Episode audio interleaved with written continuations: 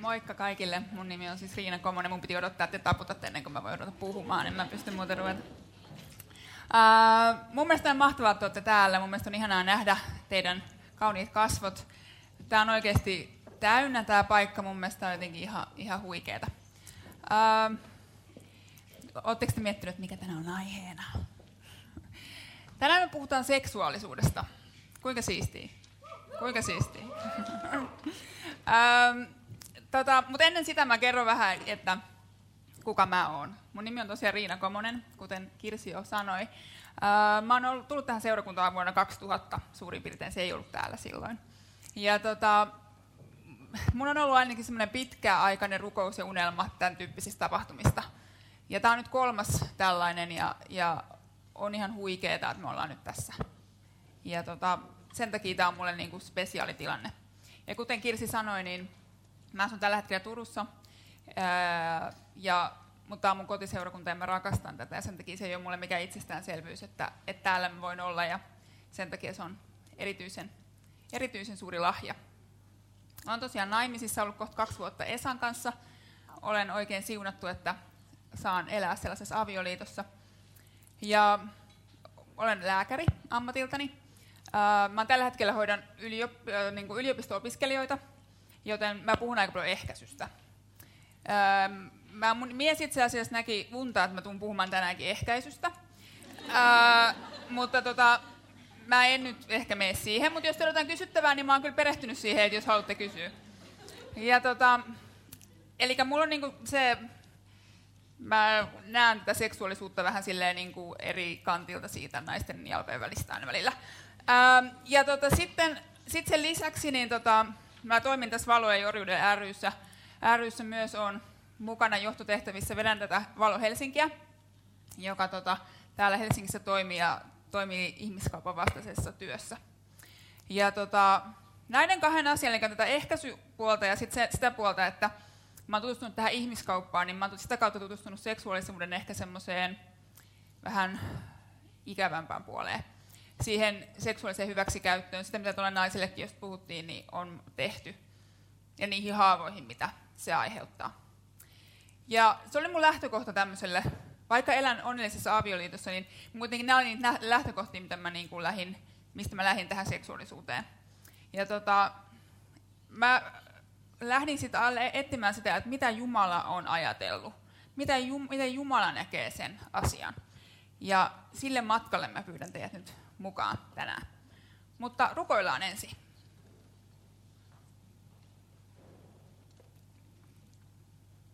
Rakas Jumala, kiitos siitä, että sä oot täällä meidän kanssa.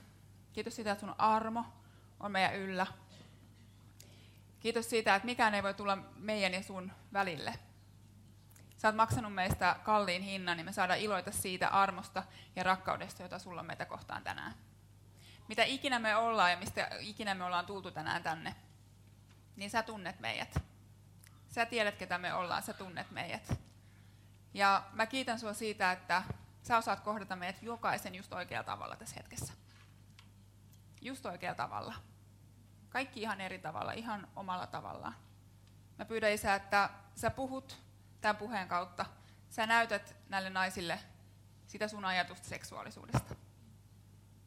Jeesuksen nimessä me rukoillaan. Aamen.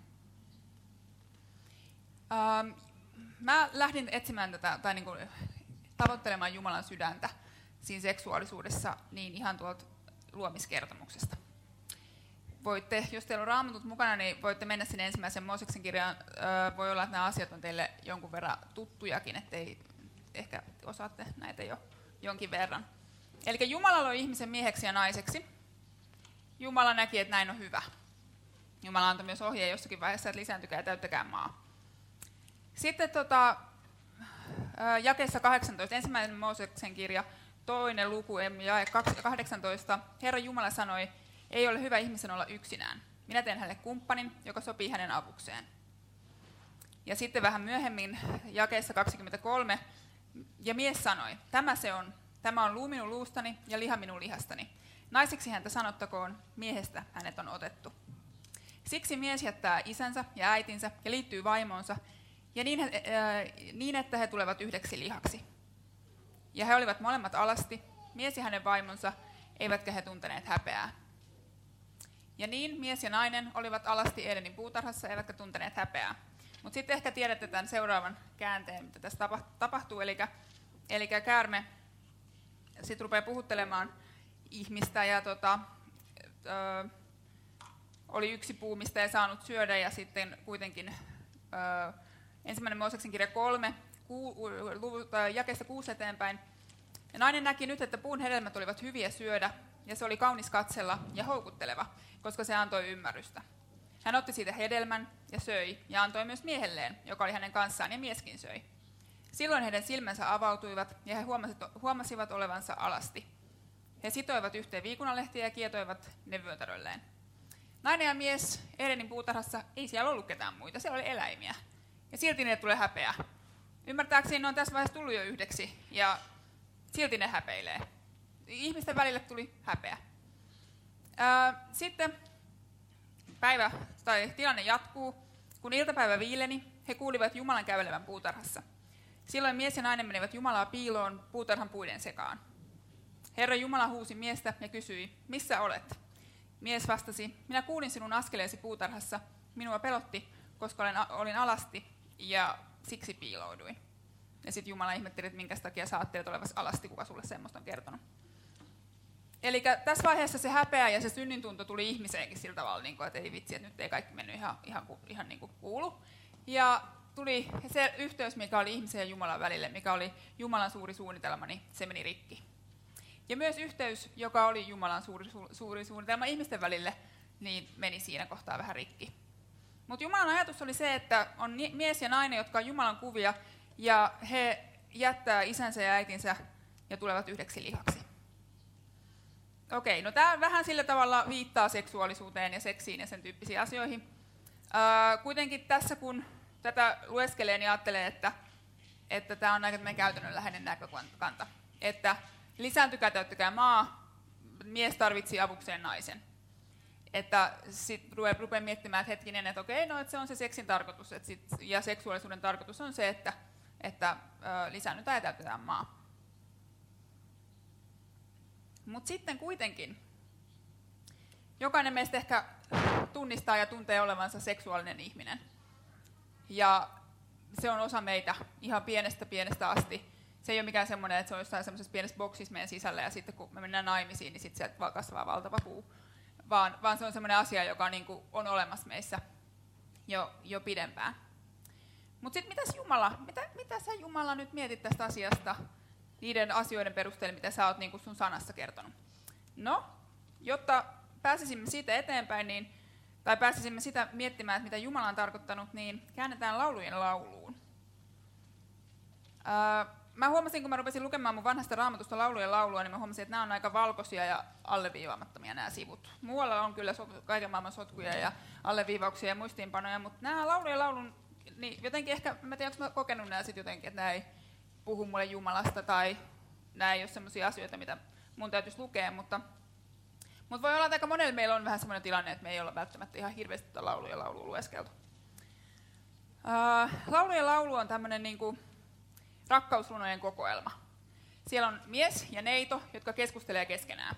Siellä on myös tämmöinen ryhmä muut, jota myös puhutellaan Jerusalemin tyttärinä. Eli mä ajattelin, että nämä on tämän naisen tämmöiset naimattomat tyttökaverit, jotka, tota, joille he sitten välillä kommentoi ja jotka kommentoi takaisin asioita. Ja tota, mun mielestä tämä on niinku rakkauden ylistyslaulu.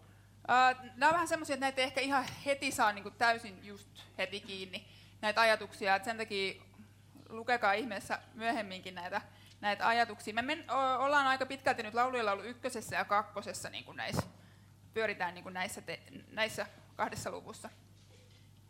Ja mä luen nyt näitä laulujen laulun kohtia kolme kahdeksan, suomalaiset kolme kahdeksan käännöksestä, koska mun mielestä oli hienommin käännetty siellä kuin yhdeksänkymmentäkaksi.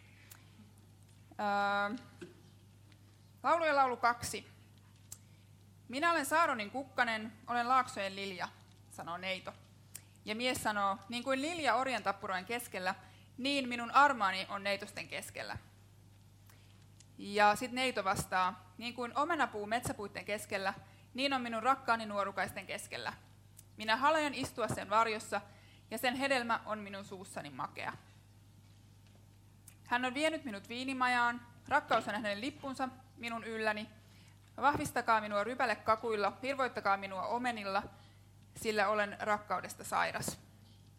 Hänen vasen kätensä on minun pääni alla, ja hänen oikea kätensä halaa minua. Minä vannotan teitä, te Jerusalemin tyttäret, gasellien tai kedon peurojen kautta. Älkää herätelkö, älkää häiritkö rakkautta, ennen kuin se itse haluaa. Kuule, rakkaani tulee. Katso, tuolla hän tulee, hyppien vuorilla, kiitäen kukkuloilla. Rakkaani on gasellin kaltainen kuin, tai nuoren peuran. Katso, tuolla hän seisoo seinämme takana, seinämme takana. Katselen ikkunasta sisään, kurkistelen ristikoista. Rakkaani lausuu ja sanoo minulle, nouse armaani, sinä kaunoiseni, tule. Sillä katso, talvi on väistynyt, sateet ovat ohitse, ne ovat menneet menojaan. Kukkaset ovat puhjenneet, maahan laulun aika on tullut ja metsäkyyhkysten ääni kuuluu maassamme. Viikunapuu tekee keväthedelmää, viiniköynnökset ovat kukassa ja tuoksuavat, nouse armaani, sinä kaunokaiseni ja tule.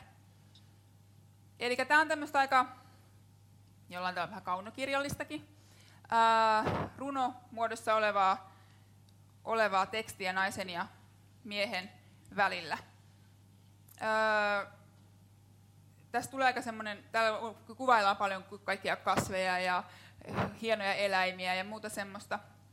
Ja se, mikä mun niin kuin muuten ehkä ylipäänsäkin tulee tästä laulujen laulusta, minkäinen olo on se, että se kertoo semmoista toisesta ihannoivasta, toista kunnioittavasta rakkaudesta. Ja myös täällä, kun vähän lukee näitä, että nainen on sitä mieltä, että ää, niin kuin omenapuu metsäpuiden keskellä on minun rakkaani nuorukaisten keskellä, ja sitten hän kertoo myöhemmin, että ja sen hedelmä on minun suussani makea. Niin eihän siinä, en mä tiedä, miten sitten, mutta ei sitä hirveästi tarvitse miettiä, että mitäköhän tässä nyt sitten tapahtuu, tai että että tämä, tämä nainen on myöhemmin rakkaudesta sairas ja tarvii vähän virvoitusta. No joo. Niin, tuota, niin, ää, eli sitten sillä, että kyllä tässä mennään aika paljon asiaan kuitenkin, että mitä se sitten on.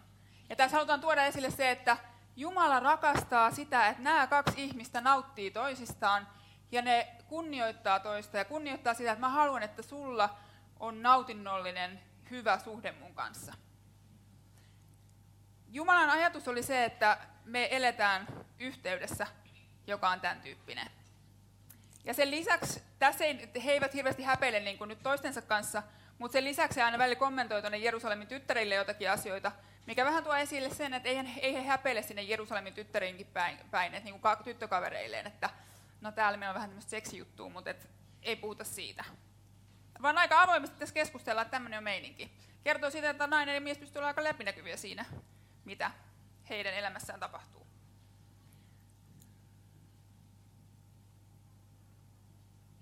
Ähm, mä luin sellaista kirjaa, mistä tämmöinen psykologi, teologi Dan Allender kertoi, että, tai hän kuvasi seksuaalista halua, sitä meidän, osa meidän seksuaalisuudesta, joka meillä kaikilla on, niin hän kuvasi sitä sillä tavalla, että se on vähän niin kuin semmoinen meidän sisällä oleva ajava voima, joka ajaa meitä kohti sitä yhteyttä, mihin Jumala on meidät luonut.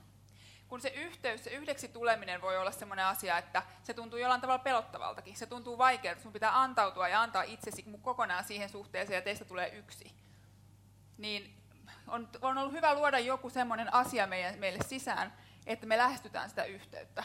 Joku, joka saa meidät lähestymään sitä yhteyttä. Ja se voi, sitä voisi kuvata siinä seksuaalisena haluna. Toinen tämmöinen, tämmöinen äh, raamatunopettaja Timothy Keller on kirjoittanut avioliittokirjassaan, että se yhteys, mikä nainen ja mies saa luottamuksellisessa parisuhteessa sen, sen yhdeksi tulemisen kautta, niin ää, se on pientä, pientä, pientä esimakua siitä, minkälainen meidän yhteys on Jumalan kanssa eräänä päivänä. Eli mun ei ole tarkoitus nyt yhdistää sillä tavalla seksiä ja Jumalaa mitenkään sille oudosti, vaan se, että se yhteys, mihin meidät on luotu, on, on niin kuin se Jumalan suunnitelma. Ja se yhteys, mikä meillä voi olla, voi olla pieni esimaku siitä, mitä tuleman pitää. Eli tämä kertoo siitä, että oikeastaan kyseessä on niinku aika, aika huippujuttu. Ähm, Mutta kuitenkin siitä huolimatta, että mä nyt luetaan näitä, että, että täällä mies rakkaani on gasellin kaltainen tai nuoren peuran, niin voi olla, että tulee vähän semmoinen, että ei tämä nyt ehkä ihan tälleen sit ole kuitenkaan aina mennyt. Ja totta on, että me edetään langenneessa maailmassa, eikä se aina menekään niin. Ja se on, se on toki surullista. Mutta mä halusin joka tapauksessa, että me niinku lähdetään sille matkalle yhdessä katsomaan, että hei, mitä Jumala ajatteli tästä asiasta. Ää, teidän mielestä voi olla, tai monen mielestä, ää, voi, olla, vo, voi olla vähän semmoista naiviakin lukea tuota laulujen laulua, että mitä toi on, että ei toi ole tommoista, ei, ei, ei, ei toi ole sitä, mitä nykypäivänä seksi on niin kahden ihmisen välillä. Ja sulla on, tai kaikilla on ihan oikeus ajatella, mitä haluaa, mutta mä haluan tuoda esille vaan sen, että hetken päästä mä luen, luen niin kuin tässä laulujen laulussa sellaisia kohtia, että kyllä siellä on vähän niin kuin osattu ajatella, että ihminen ei välttämättä ole ihan täydellinen, ja että siellä on, on tuotu sellaisia aspekteja siihen, siihen tota, tilanteeseen, mistä kohta, kohta puhutaan. Mutta sen lisäksi Raamattu on niin itsessään hyvä esimerkki siitä, että asiat ei ole mennyt aina ihan, kun nykyään sanotaan, että kun ei ole mennyt niin kuin Strömsössä, niin nyt voi sanoa, että ei ole mennyt niin kuin laulujen laulussa.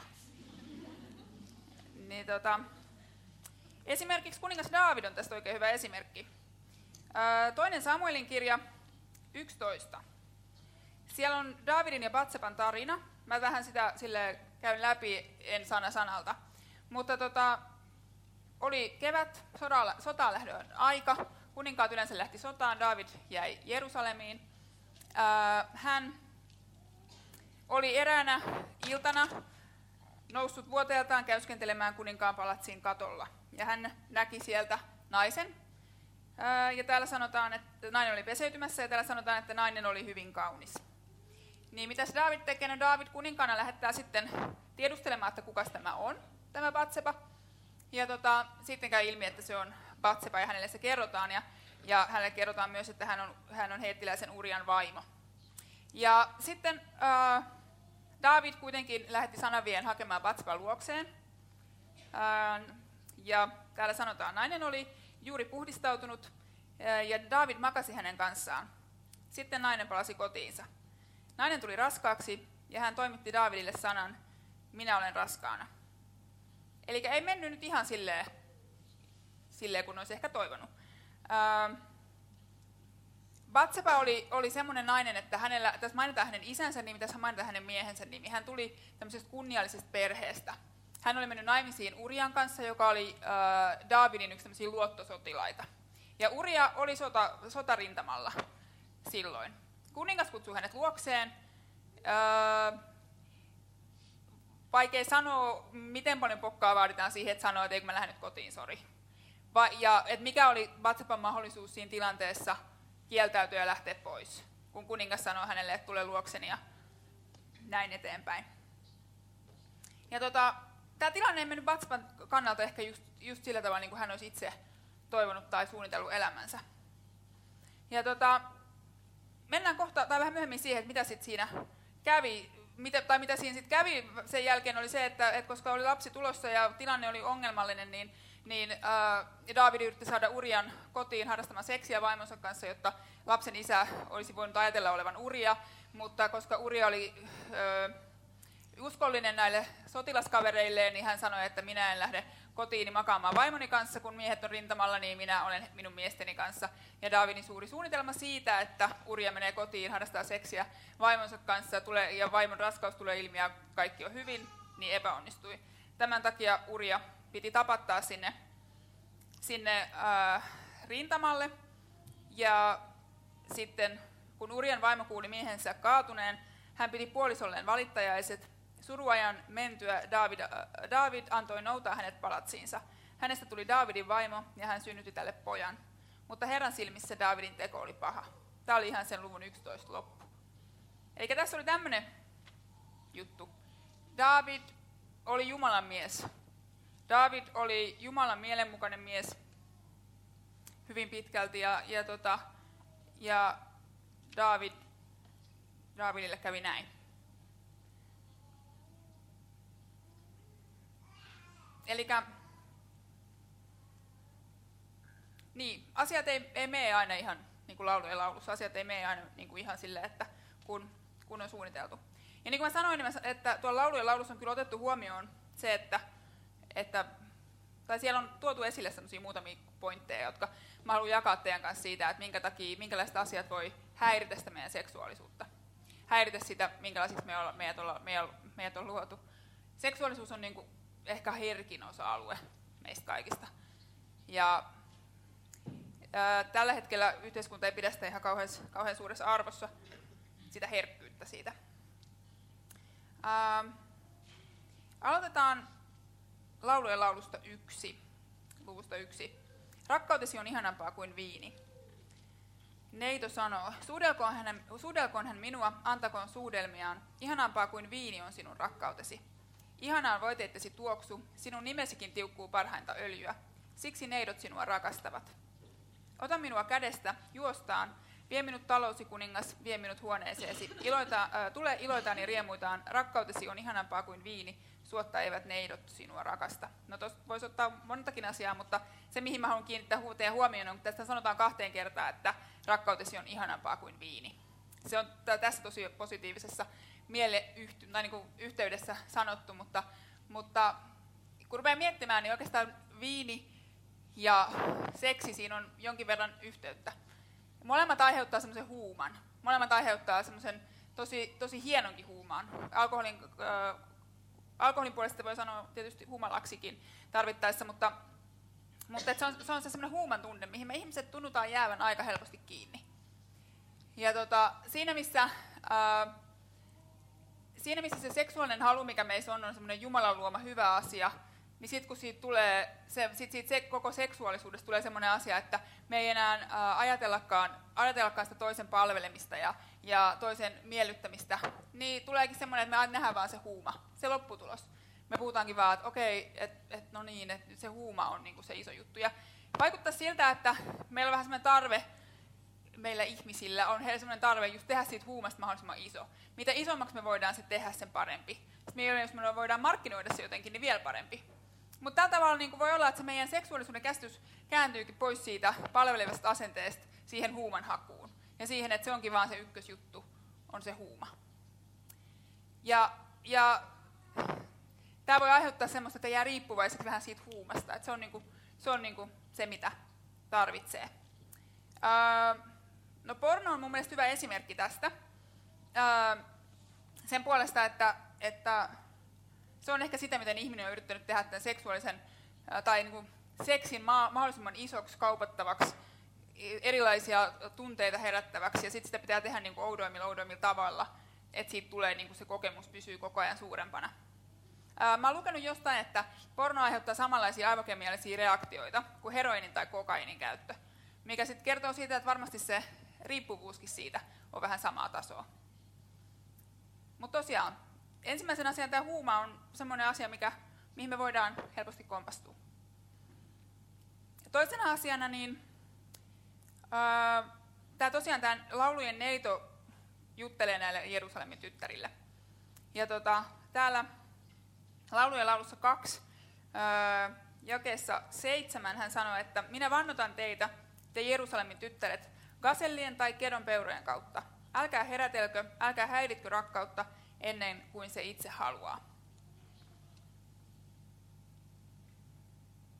Tämä kohta on nyt siellä yhdeksänkymmentäkaksi vähän eri tavalla, mutta myös monissa muissa käännöksissä, englanninkielisissä ja muissa, niin siellä puhutaan do not awaken love, älä herätä rakkautta ennen kuin sen on aika. Ja se, mitä tämä, ehkä tämä neito tässä yrittää sanoa, on se, että tämä on hieno juttu. Tämä yhteys, mikä meillä on, on tosi hieno juttu, mutta älkää herätelkö ennen kuin se on aika. Sen takia, että se suojelee teitä, että ette herättele sitä. No, meidän yhteiskunta haluaa herätä, herätellä tätä niin kuin ihan koko ajan ja joka paikassa, mutta siitä huolimatta Jumalan ohje meille on se, että, että älkää herätelkö sitä rakkautta. Älkää aloittako semmoista, miten, mihin te ette ole valmis sitoutumaan. Uh, joku on sanonut, että, että seksi on parisuhteessa vähän niin kuin liima. Että, että se liimaa kaksi ihmistä yhteen.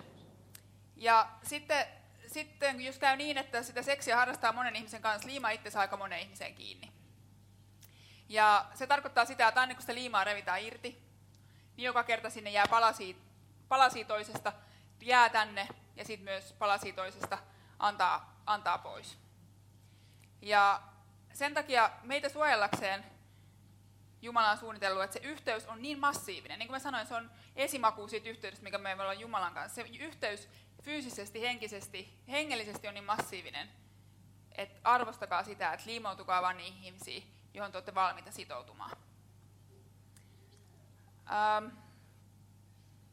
Mulla on yksi ystävä, joka, jonka kanssa mä keskustelin tästä asiasta, ja, ja mun mielestä oli kauhean ihanaa, miten hän kuvasi sitä, että, että hän on pitkään ollut sinkku, ja hän kuvasi sitä, että tätä älkää herätelkö rakkautta kohtaan mun mielestä hirveän kauniisti. Hän ö, oli vähän vaikeassa elämäntilanteessa joutunut tai ajautunut parisuhteeseen tämmöisen hurmurimiehen kanssa, ja ilmeisesti ei ollut, ollut ihan sitten semmoiset rajat, mitä hän oli aikaisemmin ajatellut, että olisi hyvä pitää seurustelun tai deittailun yhteydessä. Ja, ja sitten kun hän kertoi mulle, hän vaan sanoi, että et, et mä, on, mä olisin niin paljon onnellisempi, jos mä en olisi ikinä herätellyt sitä rakkautta. Että et nyt musta tuntuu, että kun mä olisin niin kuin, riippuvainen siitä miehestä, kun mä herättelin sen rakkauden. Ja se oli mun mielestä kauhean hienosti sanottu, että ei ole kyse siitä, että meillä on nyt joku semmoinen puhtauskilpailu tai joku muu, muu niin kuin ranking täällä menossa, vaan se on siitä, että älkää herätelkö sitä rakkautta ennen kuin sen on, on sen aika. Se on hieno juttu sit, kun sen herättelee, älkää herätelkö ennen kuin on sen aika.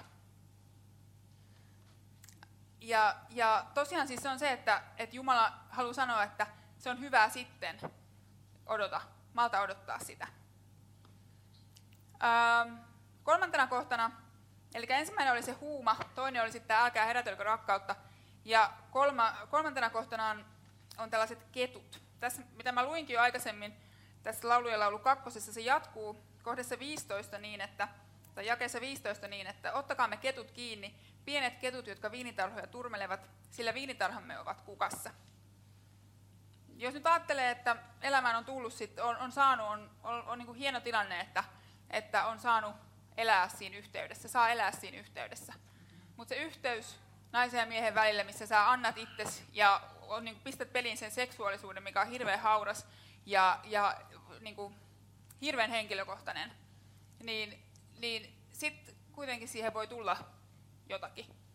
Kuitenkin on mahdollista, että, että se yhteys voi jotenkin haavoittua. Ja siinä kun on antanut itsensä toiselle, niin on hirveän haavoittuvainen.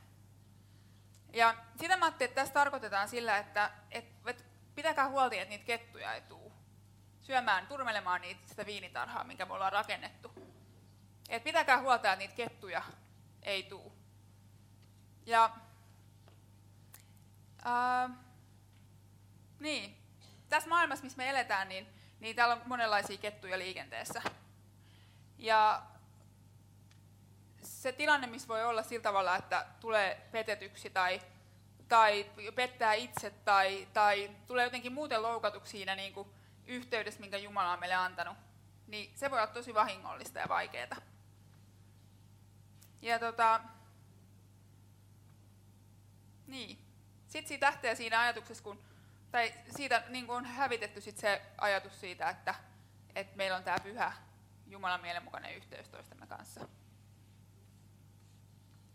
Eli niin hienoa kuin se onkin, voitte lukea raama, tota, Laulujen laulua sit vielä jatkossa itsekin, niin, niin hienoja asioita kuin siihen meidän seksuaalisuuteen ja sen, niin kun, ulos, tai sen niin kun näyttäytymiseen onkin, tai niin, kun liittyykin, niin sitten on aina asioita, mitkä sitä voi vähän pilata. Ja meillä on kaikilla niin kuin oma tarinamme, meillä on kaikilla oma juttumme, mutta mitä kaikki nämä asiat voi tehdä, on se, että ne voi aiheuttaa häpeää.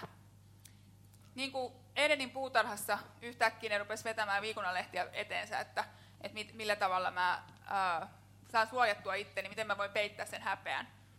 Niin niistä, niistä, siitä häpeästä voi tulla meidän elämään semmoinen, niin kuin, semmoinen, että me yritetään vaan kaikin tavoin peittää se häpeä. Se on meille tärkein juttu.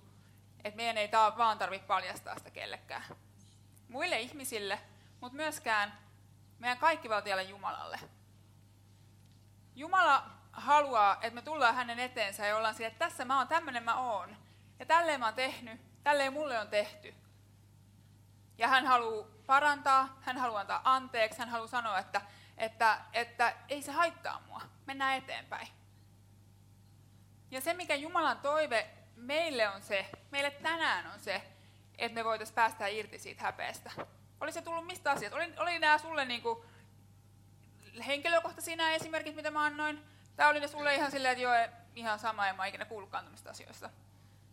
Niin nämä voi herättää sellaisia ajatuksia, että ehkä mulla on vähän tämmöinen joku juttu, mistä mä pidän kiinni. Niin kauan kun pidetään siitä häpeästä kiinni, niin meillä on hirveän vaikea päästä eteenpäin.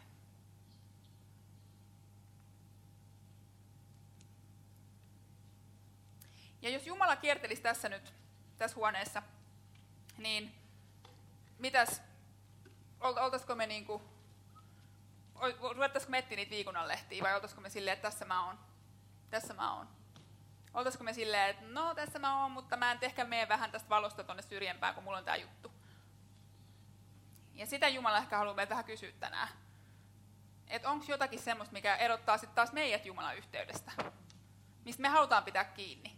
Koska tämä on niin vaikea ja henkilökohtainen asia, että en mä voi tästä puhua kellekään. Mutta miten Jumala sitten taas, miten Jumala on toiminut näiden Raamatun esimerkkien kanssa? Esimerkiksi tämä Batseba-tarina. Kuten puhuimme, Batseballe ei mennyt ehkä ihan asiat siltä tavalla, kun hän olisi toivonut, ja varmasti tuli aika paljon häpeää siitä, että okei, no, että tässä mä nyt synnytän pojan, pojan David, kuningas Davidille. Uh, no, mitä tapahtui oli se, että, että tämä poika, joka syntyi tästä aviorikoksesta, niin, niin hän kuoli Jumalan tahdosta. Mutta sitten kun he sai niin kun avioliittonsa aikana syntyneen ensimmäisen lapsen, niin, niin äh, Jumala halusi antaa hänelle nimeksi Jumalan suosikki. Jumalan suosikki. Niille ihmisille, joille, joiden parisuhde oli, su, suhde oli alkanut tällä tavalla. Äh, hänestä tuli Salomo, ja suku jatkui sillä tavalla, että meidän Messias Jeesus Kristus on syntynyt siitä suvusta. Eli David ja Batseba sai olla viemässä eteenpäin sitä sukua, jonka, josta meidän Messias on syntynyt. Ja se kertoo sitä, että Jumala haluaa uudelleen asettaa meidät. Se on hassu sana, mutta että Jumala haluaa, että, että, että mitä ikinä sulle on käynyt, niin mennään eteenpäin. Mennään eteenpäin yhdessä. Koska se, mitä mulla on sua varten, on niin paljon suurempaa kuin se, mitä sulle on tapahtunut. Ne voi olla isoja ja vaikeita, kipeitä juttuja, mutta Jumala on suurempi. Ja tämä on vähän radikaali esimerkki nyt, mikä mä seuraavaksi annan, mutta jo, koska jollakin voi olla semmoinen olo, että no ei, se mun, ei Jumala mun synnin puolesta kuollut. Et ei se, ei se tämän jutun, mitä mä tein, ei se sen puolesta kuollut. Niin annan esimerkin Johanneksen evankeliumi kahdeksan ja alkaa tuosta heti alusta. Öö, tai no oikeastaan siis siinä kerrotaan, miten, miten tota, Jeesus oli, öö, hänen, hän opetti siinä ympärillä olevia ihmisiä, ja lainopettajat ja farisu, fariseukset tulivat paikalle naisen kanssa, joka oli jäänyt kiinni siitä, että hän oli tehnyt aviorikoksen. Paha juttu, paha juttu. Öö, tota, öö, hän, hän olisi niin kuin ansainnut Mooseksen lain mukaan kivitystuomion. Sitten he tulee kysymään, no sitten he kysyvät näin, opettaja, tämä nainen on avionrikkoja, hänet tavattiin itse teosta. Mooses on laissa antanut meille määräyksen, että tällaista on kivitettävä. Mitä sinä sanot? He puhuivat näin pannakseen Jeesuksen koetukselle ja saadakseen sitten aiheen syyttää häntä. Mutta Jeesus kumartui, kirjoitti sormellaan maahan.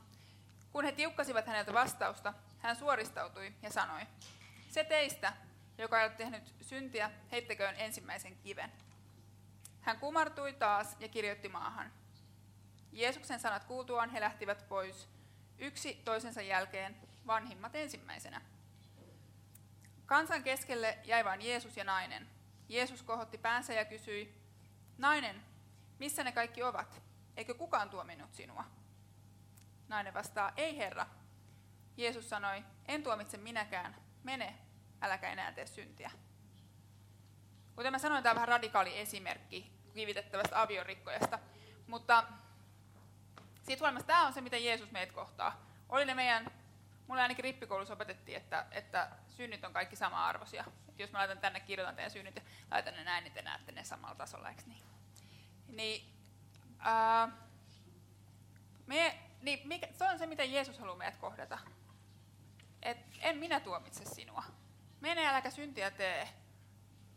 En minäkään tuomitse sinua. Bändi voi tulla lavalle. Uh, ja se tie sitä kohti, että me oltaisiin vapaita kaikista näistä meidän häpeästä ja niistä kaikista vaikeista asioista, se voi olla vähän pitkä. Mutta Jumala on valmis auttaa meitä. Kun me annetaan se Jumalalle ja sanotaan, tässä tämä on, tässä mä oon, niin hän vie meitä kyllä eteenpäin. Ei ole yhtäkään asiaa, mikä olisi Jumalalle liian suuri, etteikö hän voisi korjata. Ja vaikka, vaikka se asia olisi jotain sellaista, mitä sulle on tehty, jotain sellaista, mitä sä et voisi ikinä kuvitellakaan, että rakastava ihminen voi tehdä toiselle. Semmoista, että sä oot joutunut loukkaantumaan tosi pahasti. Niin Jeesus haluaa, että sä annat anteeksi, niin kuin hän on antanut anteeksi sulle. Koska vaan sillä tavalla sä voit päästä eteenpäin. Ja se, se reissu, mikä meillä on nyt edessä tämän, tämän meidän vapauteen pääsemisen kanssa, niin on kaikilla eri mittainen, erilainen. Meidän, meidän häpeä voi olla pieni murunen tai sitten se voi olla tosi iso säkkikamaa. Mutta kuten mä sanoin, se on Jumalalle kaikki ihan sama. Jeesus on kuollut ristillä meidän puolesta. Meistä on maksettu tosi kallis hinta, että me saataisiin olla vapaita. Ja Jumala ei halua, että me vaan hylätään se ollaan siellä, että ei kun mulla on tää häpeä, niin mä en voi kyllä nyt, ei tää kyllä. Se, ei, se kuuluu meille.